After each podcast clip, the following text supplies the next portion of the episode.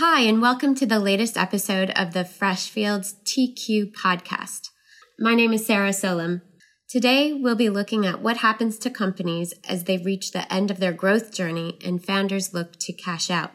Today, I'm delighted to be joined by my fellow partners, Mark Austin and Stephan Pachinger.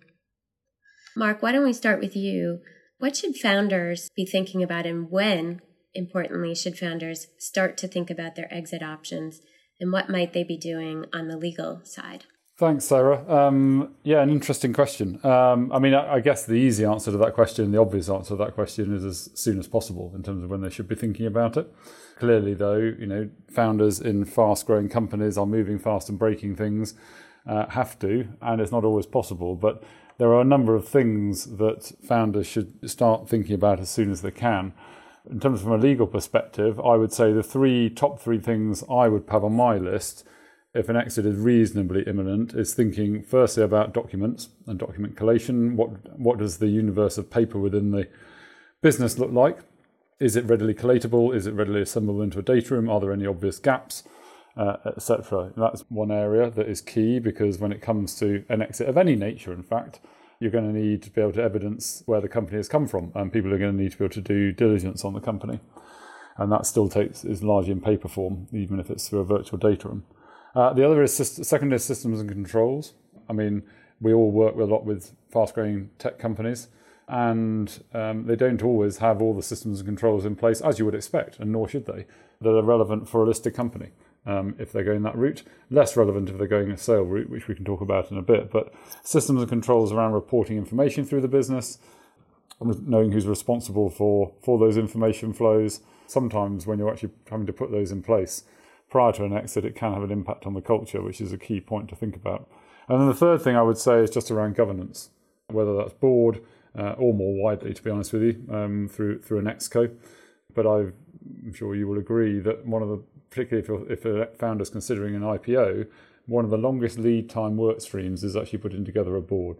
Um, and I've seen so many IPOs get delayed because it gets considered too late, um, and either the people that get approached uh, aren't the right people, or they haven't got time, uh, or they haven't got time to really get under the bonnet of the relevant company, and you have to go back to the drawing board again. And it's not just about you know finding people to fill a board; it's about finding the right people to fill a board, and that chemistry is critical, and it takes a long time. So those would be my top three, Sarah. I 100% agree with it. And on that last point, you made the key point, which is finding the right people. But in addition to finding the right people, unless a company is willing to have a very large board, there are also certain requirements to be fulfilled um, in terms of people being of a certain background to serve on an audit committee, for example, as well as the company wanting to put their best foot forward from the standpoint of diversity. I can't underemphasize how much time it can take to put all that together. So, starting a year out is definitely not too early. Starting before that could even be more beneficial in that the company gets the benefit of those people's expertise which is is the point after all. What about you, Stephan? Maybe to add on this one, I think what's also key is to align the organizational setup with the investors you're targeting. It makes a whole lot of difference if you plan or think about a US listing with a European governance system in place. So aligning this, I think, is very critical because uh, we all know governance systems uh, and corporate laws differ very much. And this mismatch is very important to potentially tap and address at the beginning. There is obviously legal frameworks which are more akin to the US system, and that would then facilitate the process. So I think having a clear understanding, you know, where and which investor base to address, from my perspective, would be an additional point to consider, which is highly relevant. One last thing I might add is if if your company has any sort of outstanding diligence issue, and I'll give an example in a second, that impacts value, that may be something that needs to be taken care of now. For example, if your company is in a long-standing dispute over a patent with a competitor, you probably don't want to go out with an IPO on that, um, assuming you could settle it or somehow wrap that up, um, just so that's not one thing that's um, impacting the company's value. Sarah, one one other one other um, story I can just say on that. I totally agree with you. Is there was an IPO I was doing a few years ago where we have this concept in the UK of a diligence report being done by the accountants, which is called the long form report. Uh, and um, they produced that report and it got circulated all on Sunday and everyone read it over, I think it was over the Easter weekend actually. And it turned out that the, the company, which is a telco company, uh, actually um, its systems controls were full. Uh, and it had been extrapolating its user numbers for the last six months. And that came to light through the diligence report, which obviously then delayed the IPO. So I totally agree. Sorting out diligence issues and uh, and the like is critically important early. And which, to add on this one, uh, is something which is developing quite fast. You know, the we're all conscious of the uh, um, ESG sustainability topic, yeah, and to which extent this is value creating and value enhancing, and what to look at is something to pay attention uh, because this is clearly at the forefront and uh, very much of the interest of investors. So by diligence, it's not a tick the box exercise, but uh, something which is really relevant also from a value creation and value uh, point of view for, for companies. I think that's an interesting point and maybe a good segue to talk about here. One trend that is is definitely gaining some momentum here in the United States is for companies that are mission focused and otherwise focused on uh, sustainability, social issues, environmental issues uh, we are seeing more and more companies think about converting to corporate form called a public benefit corporation, which is a simple for-profit type of corporation, just like almost any other Delaware co- company, but with a few extra bells and whistles. And so, if that's an area that a company is thinking about uh, as being value enhancing, going down the route of becoming a public benefit corporation is one step that can be taken, along with everything else that a company might do to ready itself for being a public company for and by that I mean things like adopting anti-takeover protections and, and the like. Yeah, it's been a live topic for a while in the UK now, actually. Um, anti takeover protections and the whole question of dual class share structures, which obviously have been fairly common in the States for some time, um, particularly amongst uh, tech companies. Uh, so in the UK, um, there was a review earlier this year, which we um, helped with, which ended up recommending that dual class share structures should be allowed on the main listing segment in London.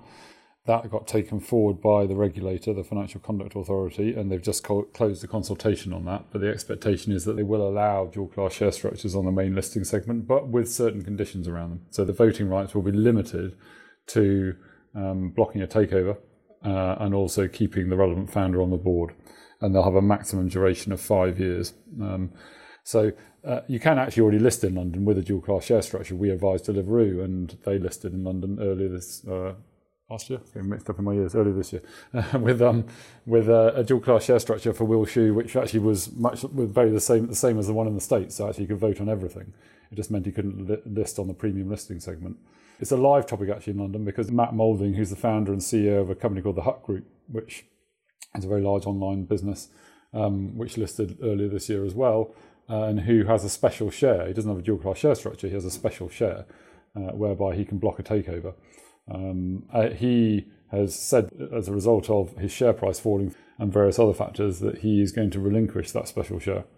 So it's going to be interesting to see how that, if at all, impacts on the sort of regulator discussion uh, around dual class share structures in London in the coming weeks and months. I hope it doesn't distract it because I think they are a valuable mechanism and something that founders should have for a period while the company's growing fast um, and while they execute their vision on the public markets. But we'll see. Yeah, I mean, uh, dual class share structures, as you said, are, are very, very common in our market.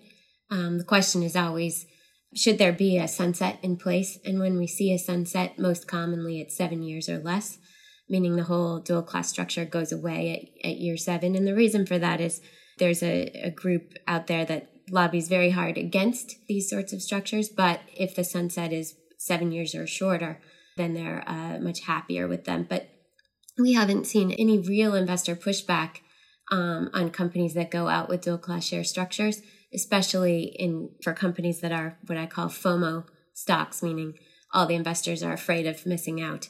So it's not a trend that's going away here. It's less of a trend in Europe for corporate governance reasons. But uh, I think what's more becoming increasingly relevant, and Mark alluded to this, is the segmentation and the eligibility for certain indices. And this is driven very much by underlying passive investments like ETFs. So we see a strong uh, sort of differentiation and uh, a, a, strong focus on eligibility for certain market segments because that's uh, obviously a question of liquidity and uh, investor base being able and being invested in, in these type of market segments. And that is also uh, maybe one of the reasons why companies tap public markets at a later point in time because you know in the maturity of a company exiting at a later point in time suggests that there's increased value and with a higher valuation eligibility for those type of market segments uh, increases so uh, that's something we frequently see and which is a lot of in the underlying uh, thinking and uh, thought process one of the things we're seeing here is more and more companies are going public with multiple founders still involved in management and on the board. And that having more than one founder with a very large stake, where one of them is the CEO and one isn't, can lead to some interesting possible fact patterns down the road. Uh, so we're seeing more founders negotiate agreements among themselves as to how they will uh, manage themselves going forward. In certain cases, agreeing to vote together or agreeing to agreeing on um, if there's three of them, for example, voting with the, how two of the three of them vote, um, that's definitely an evolving area and limited to those companies with multiple founders. Maybe uh, we can just switch gears a little bit and talk about culture and how founders uh, should think about managing their employees who might be very engaged in social media and what impact that could have as a company is growing up and getting itself ready either for a sale or for uh, the public markets. Um, do you run into those sorts of issues, Stephan? Uh, that is a huge issue, to be honest, because in a private world, you know, social media and the way how to communicate in a very transparent and open manner uh, has become the new normal. Let's put it that way. Everyone's on social media, and people are fairly open and frank about, you know, valuation strategies, performance, and the likes. And clearly, that switches, you know, once technically speaking, the listing application has been submitted, because that's the trigger element in the European context on the basis of which uh, a different regime applies. And then the market abuse rules come into play, and, you know, they set a, a new way how to communicate, you know, from an insider's point of view, from a market abuse point of view. And that is a cultural shift within an organization uh, so that people are aligned and are coordinated in how to communicate and how to facilitate a corporate communication policy in line with this new legal framework. So that is very, very topical uh, and sometimes underestimated what it means culturally uh, in terms of how people can communicate internally, but also externally. And this is clearly a bit of a challenge for us as lawyers being involved in these processes and to make people aware of this and to train and educate and guide them properly. Yeah, it's a heavy lift um, helping companies move from that uh, very open style to what's necessary for being public in the States. Two sets of rules to think about. One is what we lawyers call gun jumping rules. The SEC is very strict about any communications leading up to an IPO being seen as hyping the stock. And so it's important that um, a company really lock down its communications and that pretty much everything, once an IPO org meeting has happened, pretty much everything is to be run through both the company's counsel and the underwriters counsel and either allowed if we can fit it in a box uh, or not allowed if we can't. And so in a strange way it's it's better for companies in the states to establish a very consistent drumbeat of communication and the types of communications it's going to want to make leading up to an IPO to have established that pattern in advance so that we can be clear that as those communications continue that they're not for the purpose of hyping the stock or you know getting investor interest in the offering but rather to allow the company to continue what it's doing um, which is um, typically important for the company's invest uh, not investors customers um, or other third party constituents. Do you have those sorts of issues, Mark? Yeah, absolutely. Very common. Um, recognize everything you're saying. Um, and it is a big cultural issue. I agree with the consistency point. We have large, large debates around what people want to report going forward as well. People sometimes forget that the KPIs you use on IPO are the ones you're going to have to report going forward. Um, so it needs a lot of careful analysis about actually what a company wants to report on going forward, which metrics.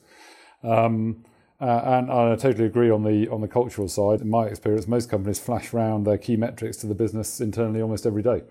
Um, and so you need to do an exercise in actually working out because it's not it's not always as bad as you think actually when you get under the bonnet of the question because you sometimes find that yes there might be one KPI one aspect of a KPI that is that is problematic in one area of the world but it doesn't necessarily mean you have to shut the whole thing down. You might be able to still have some aspects of that metric going around certain parts of the business for example or you restrict it to something like we've done this a few times a global leadership team. So the key people at the top of the business still get all the information and people further down the business get a slightly reduced package, but but not completely cut off. But it is a big cultural issue, and founders care about it very much, of course. The other thing that we're doing in London at the moment is looking about how reforming the rules around forward-looking information and how you provide that at IPO. Uh, because, uh, and I confess to being behind this idea, um, I've thought for a long time that it's crazy that you come to market in the in Europe at least with three years of backward-looking financials um, and a page or half a page of narrative current trading and prospects. And that's the extent of your forward looking information. When we all know that through private funding rounds, what's the first thing investors want to see? The model.